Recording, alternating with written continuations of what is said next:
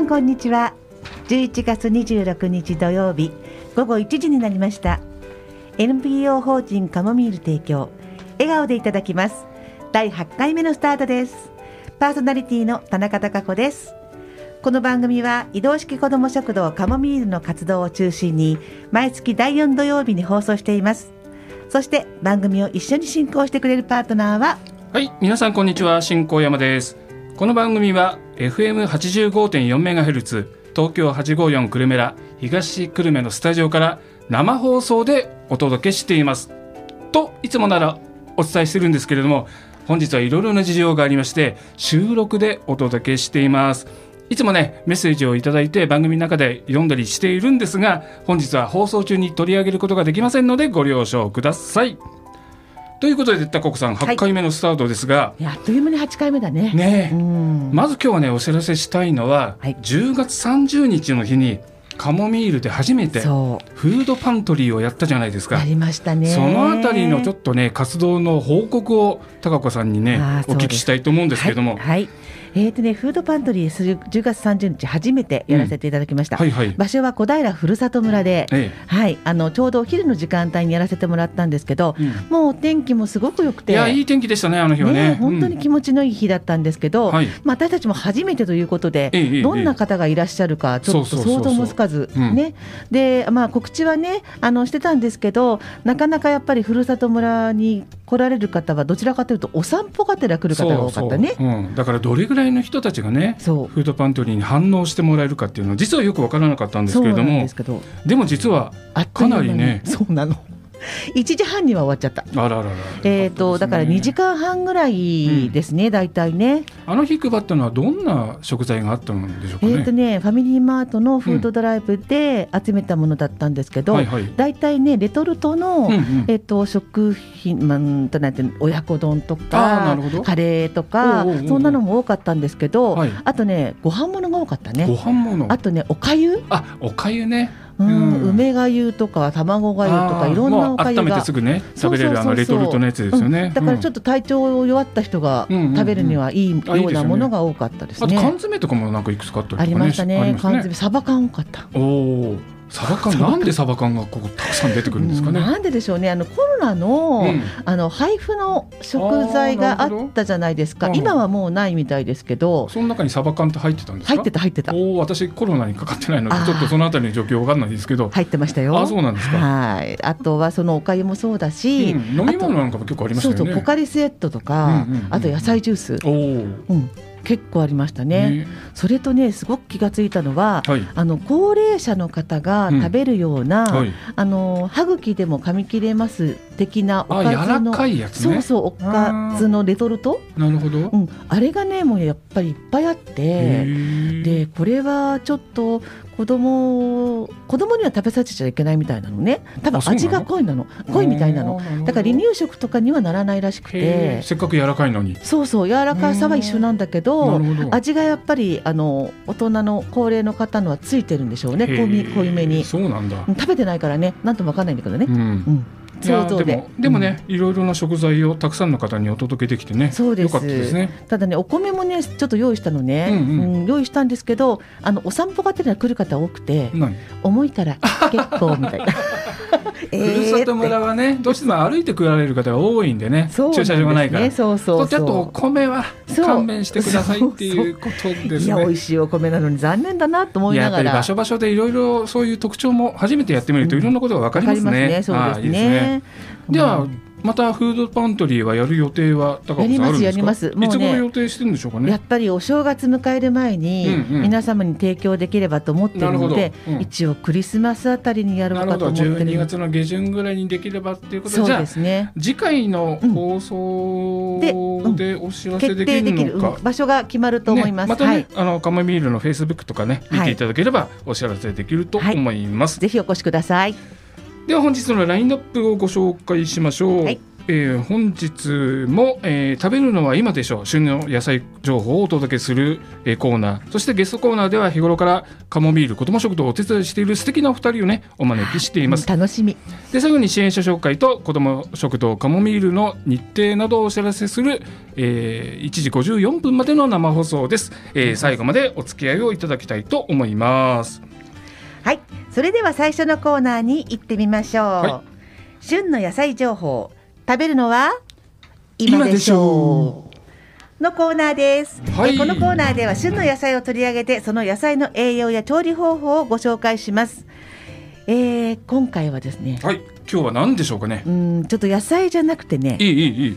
柿柿いいですねそうなんか調理方法っていうよりもその食べ方とか、まあ、栄養とかね、柿ってやっぱり万能みたいなのなるでほど今ちょっねと旬だかそうら小平市内のねあ農産物直売所にもたくさん柿並んでますよで今年なんか柿美味しいんですあよ。そうなんだやっぱ豊作の年なのかなじゃあ、うん、そうみたいこーんの間の子ども食堂でもええ柿の提供をいただいほうてほうほうほうで昨日ちょっとそれを食べさせてもらったんですけど、うんすごく美味しかった、ああいいですねありがとうございますそんな柿の効能とか栄養あんまりね美味しいけど栄養とか柿考えたことないんですけど、うんそのあたり高子さんちょっと教えてもらってもいいですそかうねうんなんかね柿はねやっぱりね、は万能って言われていて、えでねすごいやっぱり栄養価が豊富なんですよえへえ何しろビタミン A ビタミン A ベータカロテン、ベータカロテうン、ん食物繊維おお食物繊維ビタミン C ビタミン C カリウムカリウムタンニンタンニンこんな6つもね栄養価がたくさん入っていて、へーなんか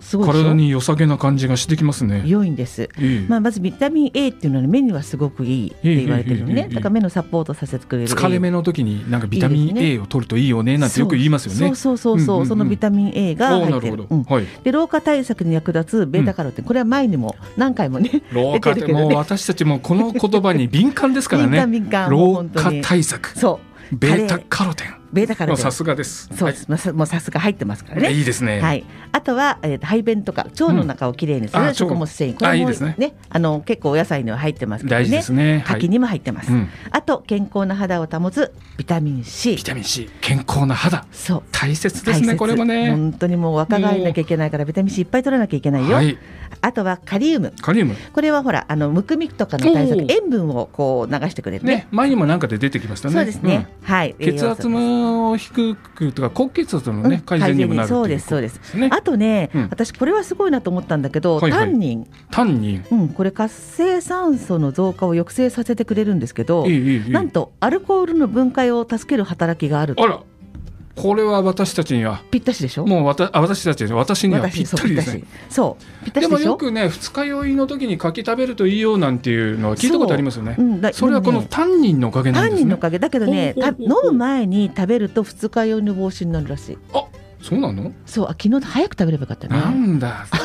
酒飲む前に食べなきゃいけないんだそうみたあいいいこと聞いた。これからはじゃあた食べてから出かけて柿を食べてからうん宴会に行くと。あそうそうそうそういう順番でいきたいと思いますそねれ。がいいと思いまああすはいじゃあちょっとね、あの食べ方のポイントなんていうのも教えてもらっていいですか？そうですね食べ方はですね、うんあのね皮がすごいやっぱり栄養価が高いんですってビタミン C はいとはいはかいはたいっぷりでねうん、でもさ皮って生の柿って皮食べないじゃん、食べないね。普通剥いて食べちゃうもんね。ねうん。でいくら柔らかくても、うん皮食べないじゃん、皮ちょっと硬いしね。ねうん。ちょっと残る感じがするじゃないするするう。ん、だからまああのー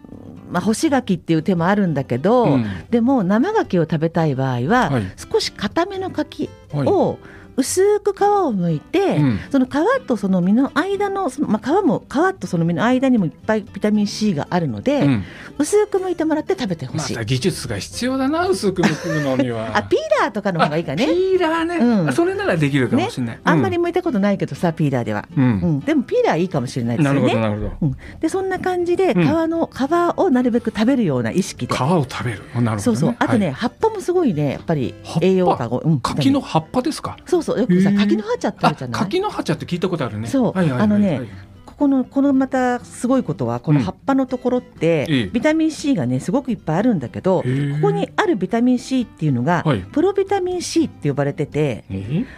ビあのね、ビタミン C って熱に弱いんですよ。あよく聞きますね。そうだけどこのプロビタミン C っていうのは熱に強いのが特徴なんだって、へえ。だからだおか茶ら葉っにぱ茶がいいんだ。そうそうそう柿の葉っ茶っていう。あそうそうそう、なるほどまあ、干してねよく最近あのお店とかでも売ってるんだけど、ええええあれはすごい体にいいみたいですよ、ええビビタタミミンン取 C れがて。取れる。おおそういいですね。それは。そうなんかこうね栄養満点のこの活気なんだけど、うん。注意点もちょっとあって、はいはい。あのね、美容を気にするにはやっぱり心強い食材なんだえけど、えいいことだらけでしたよそう今。そう、ん生牡蠣と干し牡蠣ってあるじゃないあるあるうん。干し柿大好き。干し牡蠣大好き美でし味ょしい美味しいと。ころが干し柿はすっごい栄養がね、満点なんですけど、ええ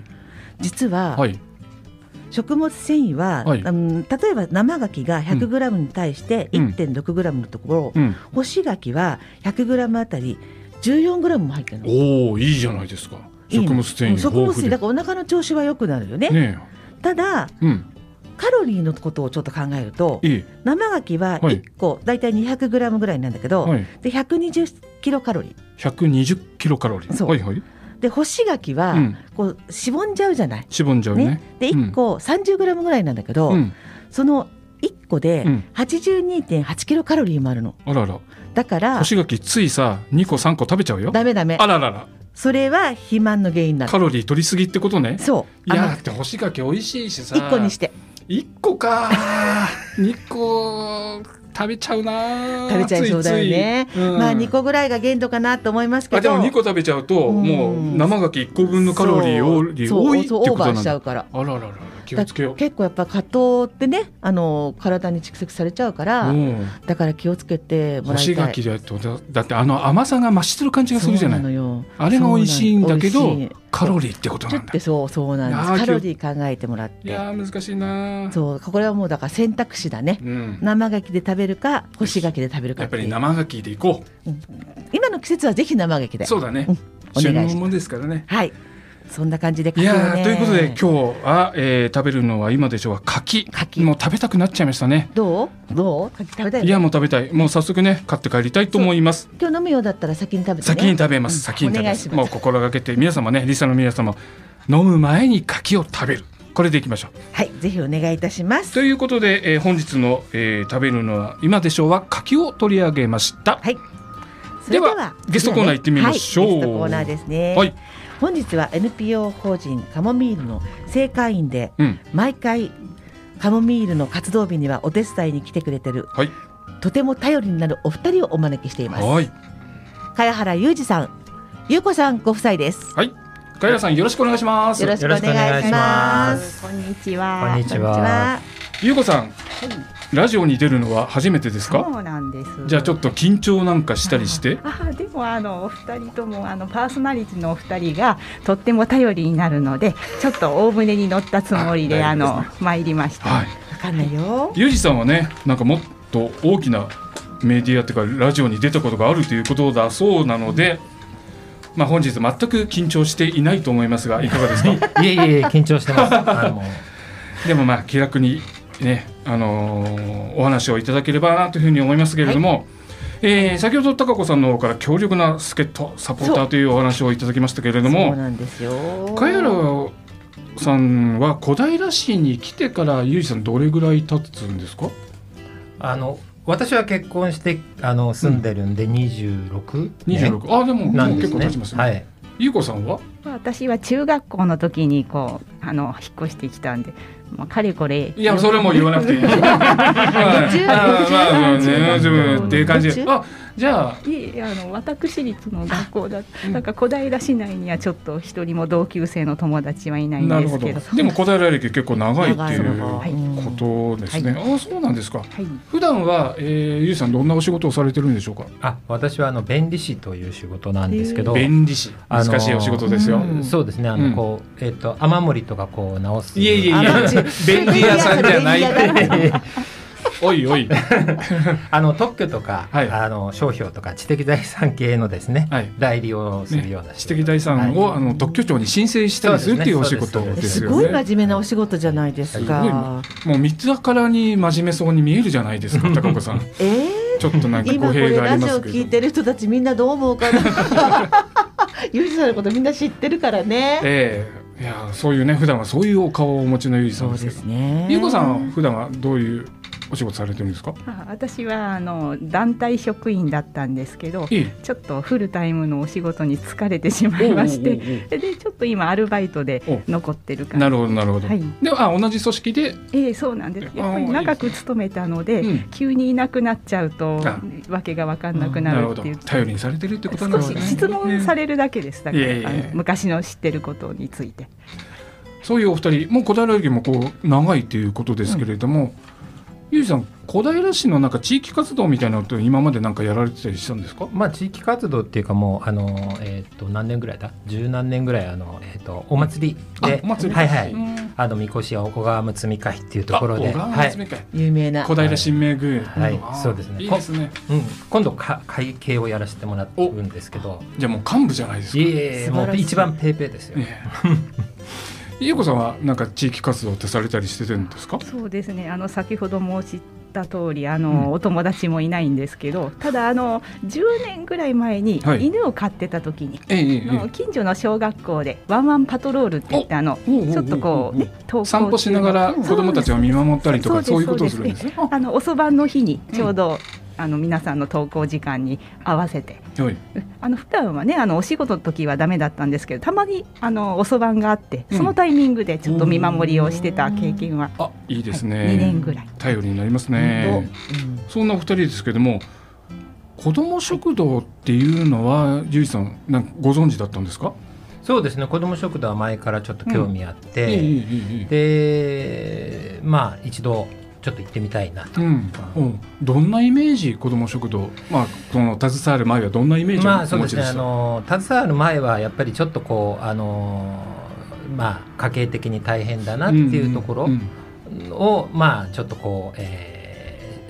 何食かお手伝いできるとかっていうふうな感じかなと、はいであとはちょっとこうなんか一緒に親とごご飯を食べられないうんうんうんうん子どもたちの居場所はいみたいなことっていうイメージですね。う当うんそうだねゆうこさんどんなイメージをお持ちでした子ども食堂に対して、私も学童保育みたいな感じかなとあーなるほど思ってまうしんところがねそういう学童保育みたいな活動を高岡さん目指してたんですけそどうそう。コロナでそうそうそういうみんなが集って会食するっていうのができなくなっちゃったんですよそうなんね。ですようね。なの、でちょっとねうん今やってることはその当初貝原さんたちがイメージしたちょしっと違っちていゃたっところはちょっと違ってるかもしれないんですけど、うんまあ、そういう活動をしている団体もねそうそうあのー各地にはあるんですけれども、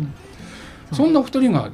カモミールを知ったきっかけというのはユージさんどんなところでこのカモミールお知りになったんでしょうか確かね、何はいネットでねたまたまその、えっと、小平で、ええあのやってるってでしかも移動式って書いて何が移動式なのかなと思っわかりにくいですて よねそうよく分かからなくて、うんいろんなところでやってるだけかなと思ってたんですよたはいはだいはい単に。うんでまああのよく分かんなかったんですけど、うでんたまたまあのうちのあの、えっと近くの公民館、はい上宿上で宿ね上上宿ですけど、上宿公民館でうんはいでそこに来るみたいなことが書いてあったんで、はいちょっと行ってみようか、うんじゃあ見つけたのはユージさんのそう方ながんで見すつけたっていうことなんですけどはい行ってみよう、うん、行ってみようかって言われた時ユーゴさんどんな感じでしたたで私もあの退職した後ちょっとこう自分の居場所というか、うんそういったものも探っていたので。ほうほうほうほうまあ、あの学童保育でアルバイトしようかなと かそういうふうなことも考えてたのでちょうなるほどど良かったなと思いました。それでまあ子ども食堂がはい近くの公民館で来るっていうことで、私は覚えてるもんおうどうも萱原さんご夫妻がね、最初うにんはいカモミールのうん配布場所に来てくれたの、諸岡さんのところのねおー最初にそこに来てくれてうん、ご挨拶をしてくれたの調理をするところじゃなくてなくて配ってるところにそうそこ初でめ会て来たんでっすねたのが初めてでしたよね、うんうんうんうんあのちょっと個性的な夫婦だなと思ってあそうなのよどんなところがこん功な績的こんなあこんな夫婦この今ラジオを聞いてる人にはねこんなっていうのは なか なかね伝わらないんですけど難しいよね。ねええあのーなんていうのかな、あのー普通の。あ、言葉難しい、うんうんとにかく個性的じゃないで個性す的なか。あの、うん知ってる人は知ってますけど、うんなんていうのかな、あの服装の色使いだったりとか。いいそうあの、ですこねのご夫婦の、その、なんていうのかな、こう会話うんとか。もうすごい個性的で、もう。夫婦夫婦漫才見てるような感じなんだけどなるほど。あの最初はやっぱりちょっとまあ緊張されてたのか私も緊張してたし、どんな方かわからないからね、はいはいはい。だからあのご挨拶させてもらったんですけど、うんなんかすごい気持ちが前向きだったっていうのはすごい印象に残ってるかな、なるほど。うん、で次の時ぜひっておっしゃってくださってうん。最初上塾でしたっけ行った時でしたっけ上塾のでそれで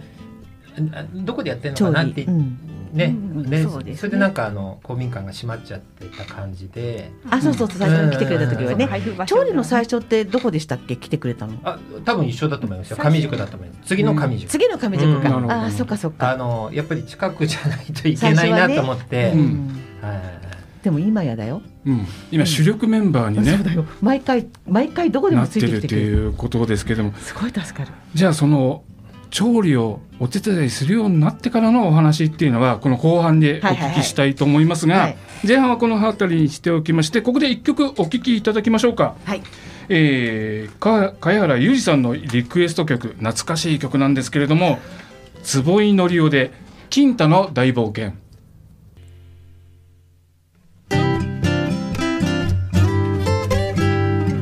お聞きいただいているのは東京854クルメラ NPO 法人カモミール提供の笑顔でいただきますですでは引き続きゲストの方にお話を伺っていきます、はいではね先ほどその配布場所にはい偵察に来たお二人の話を聞いたんですけれども、偵察 そうそう偵察ね、えうえん、見に来てくださったのご挨拶にねで、とても第一印象が印象に残っていた高子さんということですけれども実際にこう今度は調理のところにうんはいお手伝いに来てくれるということあくれるようになったんですけれども、はいやはりゆうじさん調理調理場に入ってみると雰囲気違いますよね。そうですねあのーまずやっぱり全然知らないうんうん一人も知らないんで、あそうですよね。でまあその時に、まあ、あの調理をする高子さんはいの,、あの姿を見て、えあちょっと怖いなって、無言でやるからね、うんで結構こう指示がこえ、あピシピシってそ厳うピしシピシいのがあそれやめてみたいなああゆうこさんはこう初めてあの調理場に行った時の印象どうでしたか。あやっぱりあの衛生面でうんすごく気をつけなきゃいけないなっていうかいはい私割とうっかりしてるから、うんうんそういうのをちょっと気をつけなきゃなって思いました、そのあたり衛生面は高子さん厳しいですからね、うんまあ、そのあたりね高子さんはねあのそういう調理現場にいたのでそうなんでしょうその衛生管理っていうのはねそこはねうんやっぱり譲れないんです私、うんうんうんうんやっぱりね命に関わるって思ってるかそうならだ,、からそこだけはやっぱり折れられないうんので、ごめんね怖かったかもしれない謝 る当然のことだと思まあいでもまあす、れぐらい厳しくやってるからなんか自信を持ってね、うんあのーお弁当を提供できるっていうのもあるかなというふうに思って私は思ってるんですけども優子さんそれであの子ども食堂はい入る前のイメージとはい実際に行ってみてのイメージやっぱりかなりギャップがありましたかいえいえあのなんかそんなに思い描いてたイメージもなかったし、うんうんうんえあのスッと入れたと思いますあのスッと入りましたはいユージさんはその知らない人たちだらけの中で怖い怖い高子さんがビシビシこう指示を出してい てその周りの方々とのこう連携というかそのあたりはどうでしたか、うまあやっぱりど、ね、初めて行くとどう何をすればいいのかっていうのがそうね、ねだからまあ一応家でもあのご飯はあのたまに作るんえで、一応あのまあ包丁とかはうんできるし、はいはいまあなんとなくその手際っていうのは分かるんで、うんはいあこれやるんだあれやるんだなっていうので、えうんまあ、そんな中でねね見つけていく感じだったんで、うん手探り状態ですよ、うんそうですよね、ま最あ初の頃からの方はそう本当そうそう最初の方は本当に私たちもどう接していいかが分かんなかったからね、はいはいはいはいすごくご迷惑かけたと思いますよ。うんうん、そんないろいろな人がいるあのカモミールのササポーターのまずの本当初期の頃ですもんねそう彼らさなんんにですもうさ手最探初りな頃だったんですけどそのあたり優子さん連携とかってどうでしたか今思えばうんそうですねあでもなんか自分からあれやんなきゃとか思うよりも、うんはいあの聞いてうん何をしたらいいですかっていう気持ちで、であのマスさんとか、うんはいみちこさんとかはいはい、そのあたりの方たちがこうあのどうやら中心メンバーというかうんだなと思いましたので、はい。あのそのお二人にいろいろ聞いたりしてうん。で貴子さんに聞いたりしてやりたいというかやることは決めていったと思います。まあ初期の頃はねそう、マさんとか美智子さん、他の子ども食堂でもね、そうそうあなんですの経験があるので、あのお二人がいろいろこう指示っていうかね、そうそう、もう私も頼りにしてたし、出してくれてねうんまあでも本当に最初の頃っていうのは本当にみんながみんな何をやればいいのかなっていう感じだったと思うんですけれども、今ではね、ずいぶんもうゆうさんのなんか雰囲気が違ってもうみんながお友達何も言わなきゃ 何も言わなくてもういつの間にかも出来上がっうてピるュッよ。とこう仕事が始まるみたいなね感じになってるような。そうもうねゆうじさんたちにそうやってなんていうのかなどうしていいんだろうって思いをやっぱさせてしまった分だんだんだんだんいろんなボランティアさんサポーターさんたちが増えてくる中で、うんあこういうふうに接すると一人ぼっちにしちゃうってうん思いがすごくあったの。はいはいそれであのせっかくねサポーターに来てくれて、うんお手伝いに来てくれてるのうに、ん一人ぼっちにさせるのは絶対に良くないと思って、うんはいそれで今はグループ分けとかして、それでね皆さんで話し合いをできるような、うんあの雰囲気を作りながら、はいはいはいみんなで調理してもらってる形をとってるんだけど、うんそこに行き着くまでは本当に貝原さんたちにはね苦労させちゃったと思う逆にあ。ーなるほどうん、今のお言葉を聞いてゆうさんどうですかまあ怒られるのはうちでも怒られてるので まあ全然問題なかったですけどね、はい、あそんなに怒ってないと思う怒ってるわけじゃないんですよそうねそうそうそうそう、うんもう優しい愛の鞭うんうん指示をねこうきつめに出してるっていう感じなんです言ね葉きついからねまあそんなあのーお二人だからもうすごい長いことこそううです調理の現場でお手伝いをしていただいてで今はもう協力の柱のそうですよ、ねお二人ですからだっねて前はね上宿だけだったんですけど、はい小川西町まで足を伸ばしそのうち中央まで足を伸ばし、中央まではい花まで来ることもあるしみたいな、ね本当助かりますねもうねあの小平市内全部ほぼほぼ一緒に回ってる感じ、毎回ねうん本当ですね来てくださってそうるすのるでともういろんなメニューもね、うんあの経験していただいてると思うんですけども、ゆうこさんなんか印象に残ってる献立メニューってありますか？あやっぱりコロッケですやっコロケやっぱりねみんな言うやっぱりね、あの時は高子さん本当そう大変だった大変だった何個あげたんだっけあの時200ね。ぐらい200個あげもるうちょのっとあげてたかな、しんちゃね、んゆうがこさんが黙々とこうコロッケをあげてたんですよねそあのうな時の、ね。ゆうこちゃんが、そのコロッケをあげるなんていう姿は、えゆうじさん多分見たことなくて初めて見ました、ねでしょ 実はゆうこさんコロッケあげるのは初めてだったんだよね。揚げ物自体も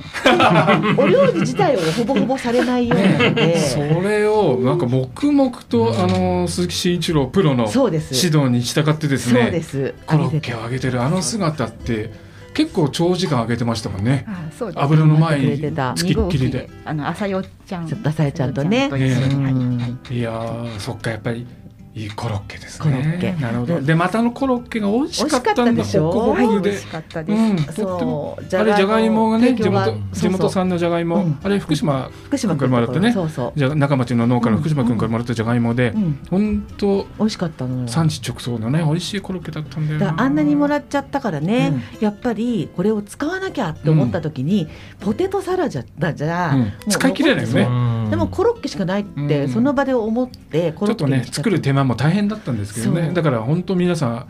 大な変んだかっいたとろ思うんな人がねあのコロッケ印象に残ってるって言いますよそうみんな言うねねコロッケ言う言うでユージさんがねさっき私言ったじゃない印象に残ってる言葉があるって、うんうんはいユはーいジさんがね、はいい、つ茅原家でコロッケが出るかってそういえばそんなこと言ってました言ってねたでしょ、そうまだ出ないんですまだ出ないまだ出てこないあれコロッケはもうずいぶん前ですそようそうもう去年あ今年今年の春夏もう半年ぐぐららいいは前だったね半年ぐらいは経ちますかまだね出ない、うんそうそうですまだ出ないじゃあそそろそろね満を持して出る頃ですかねリコちゃん頑張ろう楽しみあ作り方覚えてるかないやーあんまり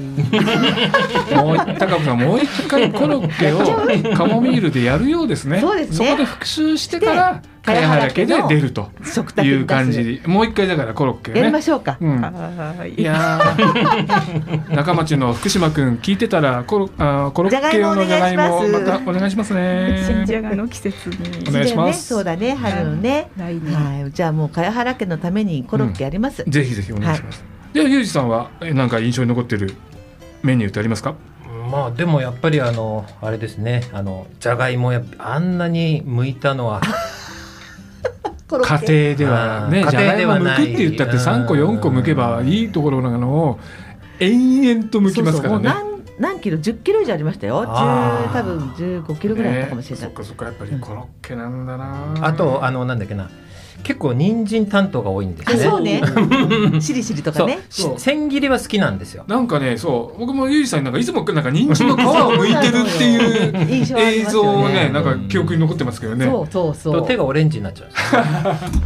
色素がね映っちゃって ねなんか人参しりしりなんかもよくやりますからねそう人参しりしりはね、うんあのああのスライサーでこうう切ってもらうんだけど、ユージさんはそれ得意だったり、あとはねあの前にちょっとね肩抜きをよくやってたああ肩抜きやりましたねお星様とかあーはーはーはー桜とかねああれもやりましたあの時もユーねジさんは結構担当してくれてて、そうか人参といえばゆいさユーんジのさ感んそじでうすねそうそうだね今思えばユージさんは人参そ担うなん当でですしよたによね。人参になると人参なんですね人参を持ってるイメージは私もありますもん、ねうんなんかなんかの映像でもあったねなんあかのテレビええの NHK もそうだっけ NHK ではいはいああはいそうだったそうかでもあの千切りのシーンを映してもらおうと思っていかっこよくやってたのに、うんこの縦にこうまず切るところ、うんあそこはね苦手なんですよ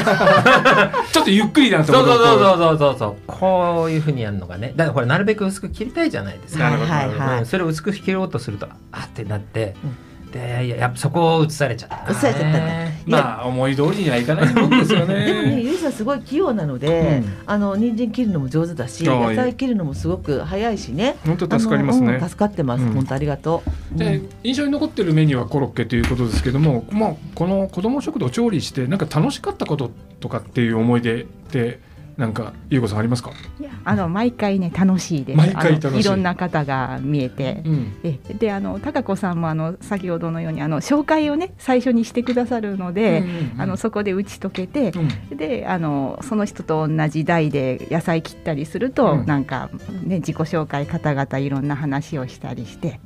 うん毎回毎回上塗りしていいくんです記憶がそれで毎回楽しいです。ああいいですねはいいや本当よかっサたポートのサポーター本当いろんな人が来るんでね、そうサポーター同士の出会いの場にもなってるんですよあねる意実は味居場ね所かなって思っちゃううんうんそういう意味ではねうんゆいさんなんか楽しかった印象とか思い出ありますか、そうまあ一緒ですね、うんまあ毎回毎回ちょっとねカラーが違いますからえね、えあの毎回同じ人が来てるわけじゃまあもちろんメインの人はね、うん大体一緒ですけど、うんあのこうで若い子も来てくれたりね、そうなんですよねうん男の人も多いよねうちねそうですね、ううんんで男の人が多いっていうのもカモミールの特徴なんですよねそうみたいですね。なんかうん他のところはあんまり男性が、うんうんあのいらっしゃらなくて、だからユージさんが来てくれたことをきっかけに、まあうちのねほらあの担当のしんちゃんうんうんはあの三週目には来るってことになってて、はいあとはスーパー市民と言われてる細江さんも毎回、そうですね毎回ですもんね。あと前回のゲストだってね武藤さんあそとうそかうねそうもちろん星野さんも来るしそうだ星か野ら男性がね多いんだなんよかね。自然といる感じもいいですよね。今ね深谷さんあも深谷深深井さんもねそう毎回すごなるほどく一生懸命やってくださったりとかね、うんそうなんですよだそかうらいういろんな人がいるっていうのはまたカモミールの楽しさでもあり特徴でもありまそう特す徴なね。んでしょうねきっとね、でも男性がねやっぱりななかなかあの子ども食堂に関わるっていうのがうん大変っていう話をちょっと私講座の方で聞いたこともあって、はいはい。なのであのよかったらうち男性多いですよっていうお話をね、したこともあるのでまた男性も増やしていこうかとあいいですね。思ってます力仕事もやっていただけるとそうですね。そんないろんな人がこうなんか自然に集まるっていう何かカモミール魅力みたいなのがゆいさんあるんでしょうかあるね。かしらうんまああのーまあどのね会だってまあなんかいろまあ僕はなんか異業種交流会とか結構行くんですけど、うんやっぱり最初は入りづらいですよね、うんどこも。うん。で、まあ、23回行くようになって、うん。ずっと入りづらいところもあ りますけどでもあのだんだんとね打ち解けてって、うんでだんだん自分のね立ち位置が決まってくるとう、んうんやっぱり居心地が良くなってきますよね。もううんえ今居心地良くなってるそうですねあのあんまり怒られなくなっ たそれはよかったよか誤っ 解た。うんゆうこさんカモミールの魅力どんなところにあると思ってますか。あのそうですねこうお役に立ちたいっていう気持ちでうんいらっしゃる方が多いようで、はいはい皆さん本当にいい方で、あの初めてお会いしても、うんこう打ち解けられるというかうん。でこう一緒にお話ししてても楽しいし、はい。な割合と盛り上がったりして、うんはい。まあ皆さん前向きな方がね、そこううなんですよや多るい気んですよがね。そううんでね皆さんもう一つ楽しみにしてるのは、はいこのご夫妻はのい会話、なるほど。もう本当ね場が和むんだよねそうなこのの二人がいると。そうなのなんかね、あの優子ちゃんもこんなに可愛いのに、うんすごい旦那さんに突っ込んだりとかはい するし、はい。でなんか旦那さんは旦那さんでなんかうん他人のような、あのふりをしながら、うんすごい愛情をかけてる感じもするし温かく見守ってる感じもありますしね。そうなのそうなのあ仲いいんだな、こ本当あのの子夫婦って。高子さんの厳しい指示がビシビシ飛ぶそう もうギスギスする中でそうそうそうそうこの二人がねそうあったかいほわっとした雰囲気をこう醸し出してくれるっていうそのうがなのカマミールのいいまところたですチよームワークの良さそうですねなんフでォロしょうーしかてもらってね。る私がフォいローやされ本てる当助かりますね。うん本当ですよありじゃがとあうねねそろそろねもう時間になってききてしまったんですけれどいもや最後にね、えーこの放送を聞いてちょっとね私もやってみようかななんて思ってる人もいるかもしれないのでそういう新たなサポーター予備軍に対してお二人からメッセージを一言ずついただきたいんですが優子さん一言いただけますかどうぞ安心してお越しく ださい。それが何よりですもう優子さんに言ってもらうと本当本当だねそうな感じがしますねほほっっととすしるねますねゆいさんも一言お願いしますでも本当にあのなんだっけな、えっと、子供たちの居場所じゃな居場所だけじゃなくて、うんその料理作る人たちはいはいのはい居場所っていう感じうんであの気軽に、はいであとちょっと全然料理したことがない男性とかね、うんううんんちょっとあの特にここの頃テレワークなんかやってると思うので、はいぜひあの男性が来てもう面白いんじゃないかなと思いまああす。そうですね、本当あのこれを聞いてるリスナーの方々ねちょっとね一回見学でもいいから来ていただけるとぜひお越しいただければとサポートいつでも募集してますのうで、んよろしくお願いします。では本日のゲスト、えー、NPO 法人カモミールの正会員の貝原貝原裕二さんと貝原優子さんのお二人でした、はいお二人ありがとうございましたありがとうございましたありがとうございますで。はここで一曲お聴きいただきましょう本日のゲスト貝原貝貝原優子さんのリクエスト曲で「出発の朝北九州市少年少女合唱団」でお届けします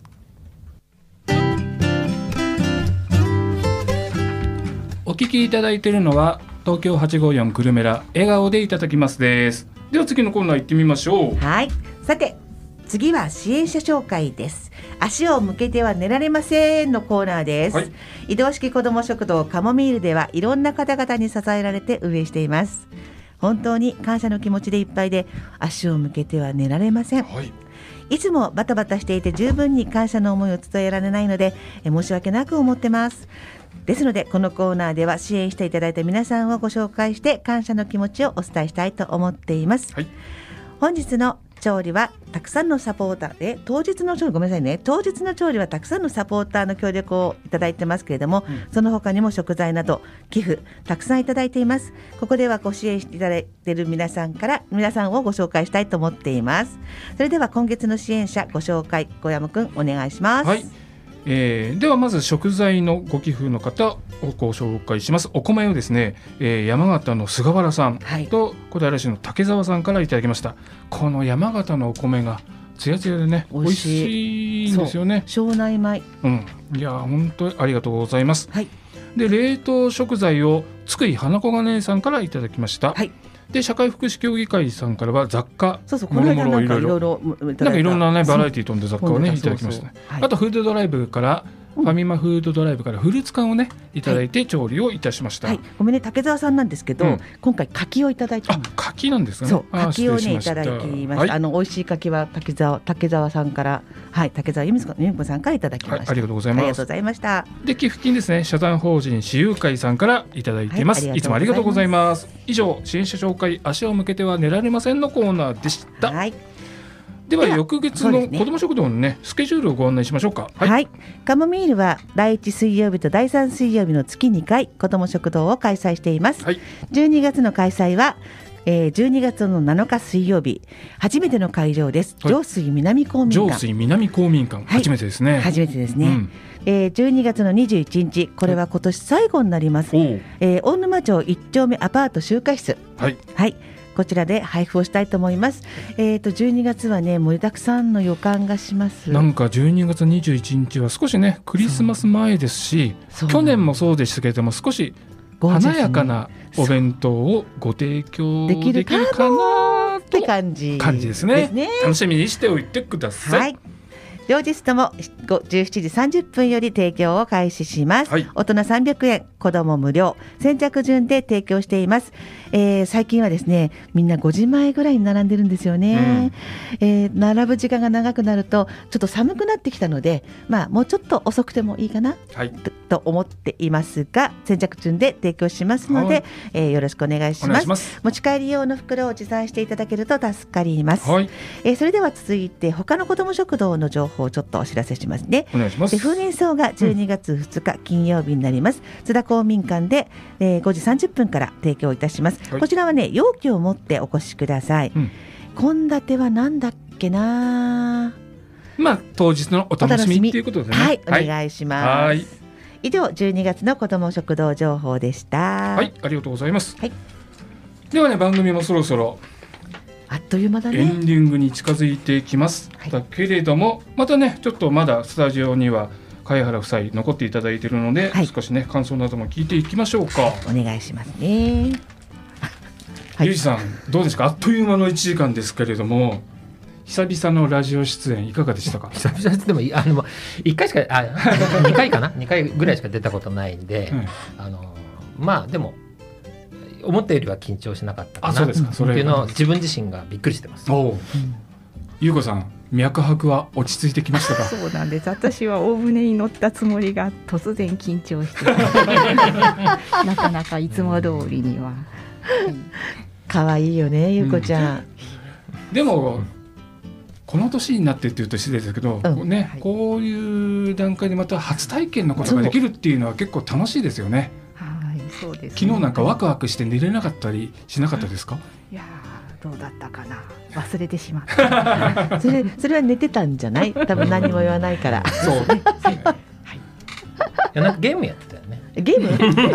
そうでしたっけね 余裕ですいや ねいやいやいやなんかもうあのなんていうの恋人同士みたいだよねこちらの夫婦はそうね。仲良くてねそうなんか自分たちの生活もすごい大事にしてるし、うんお互いも尊重してるし、うんすごく愛情も感じるしはいなんかね本当にカモミールの,、うんあのキャラクターというか、ええあの優しいキャラクターのご夫妻って感じがすうる、んいいですねこれからもずっとねカモミール来てくださいねはい。こちらこそよろしくお願いいたでします先ほどちょっとね聞くの忘れちゃったんですけど、うんなんか作ってみたいメニューなんていうのは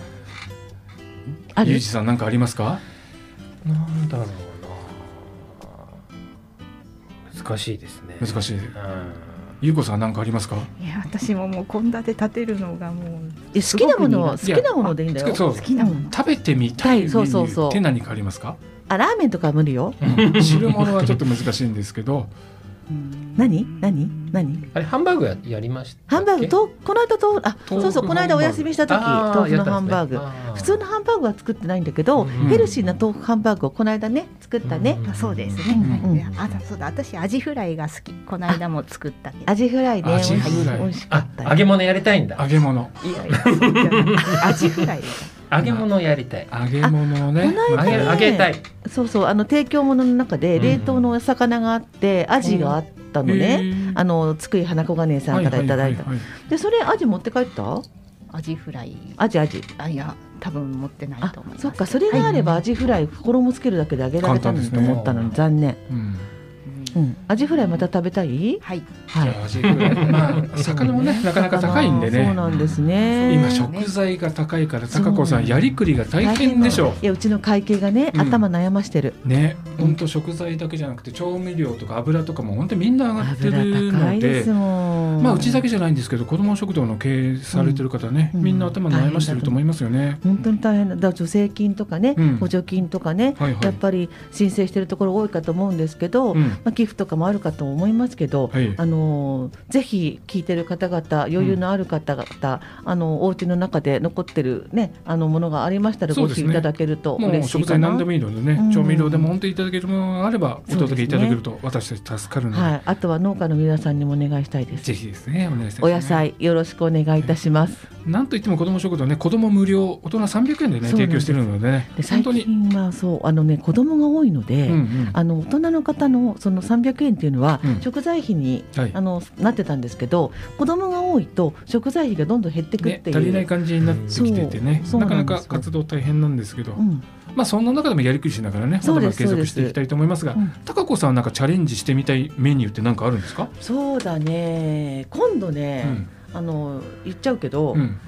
パンプディング作ろうと思ってるパンプディングま手たがま込んでるたわからないめわからなんいどくさそうなものをいや何言ってんですかこう言うらパンプディング。いやあのねやっぱりお弁当なので、うんなかなか汁物って出せないんですよはいはい。で今度ちょっとねクリスマスの日の献立今言っちゃいますけど、うんクリームシチューにしようと思ってるのあねらららららら。で汁物じゃないですかそうそうだから初汁物へ出してみようかなと思っててえ。それに合う何かものはないかしらと思ってたんだけパど、ンプディングって焼くんでしょあれ。そうそうでもねオーブンで食パンそうオーブンでオーブンの回転が相当だから時間かかっちゃうね。そうそうまあね冷めても美味しいものなので、うんあの第三週ですだし、うんあの鈴木慎一郎いるし、うんあの時間間に合うかね。あいれや間一に合わ回せます間に合わせ一ます回で何個焼けるのかな。あれでもね中央だとうん中オーブンがねえっ、と四つ五個あるんだね、うんあの詳しいね、さすが。うん、5個あるから結構いっぺんにか焼けるようはああると思うじゃあ初挑戦12月21日の回はパンプディングが出るかもよっていうこそうとそでうすそうねそ。うそういう感じですねククリリススマスそうそういいですね。あ他にもね、うんまあクリームシチューも初挑戦だし、そうですねまあ他にもちょっとね豪華なものが届きそうな気もするかな風の噂が今届いているので、またそれは当日のうんお楽しみというねちなみに高山くんは何が食べたい、僕はですね、あのまたパスタがパスタ食べたいですね。あーパスタねパスタ一度やったじゃないでやっすか。たやった冷あれ製美パ味スしタかやっったたんでね。あーミートもう一回うんね、あのパスタちょっやとりま今しょうか度ミートじゃないパスタでホワイト系とかなんかねそうホワイト系でうん食べたいなとそれもいい思ですねっていますがう、んなるほどまだまだいろいろねメニューのリクエストなんかもね、そうお待ちしてますぜひねそうなんですよお寄せあのねいただければと思いますこうメニュー考えるのねあの私苦労してるので、うんできれば皆さんからのリクエストいただけると、はいあのそれを参考にさせていただきた本いと当思どいますんどんねいろんな声をお寄せください、はいではそろそろお別れの時間です NPO 法人カモミール提供笑顔でいただきますパーソナリティは田中貴子新小山ディレクターは高橋康でお届けをいたしました次回の放送は12月24日土曜日クリスマスイブの日の午後1時からでございますお聞き逃しのないようにお願いしますはいでは本日はこの辺で引き続き東京854グルメラでお楽しみくださいそれでは良い週末をさようならさようならバイバイバイバイさようなら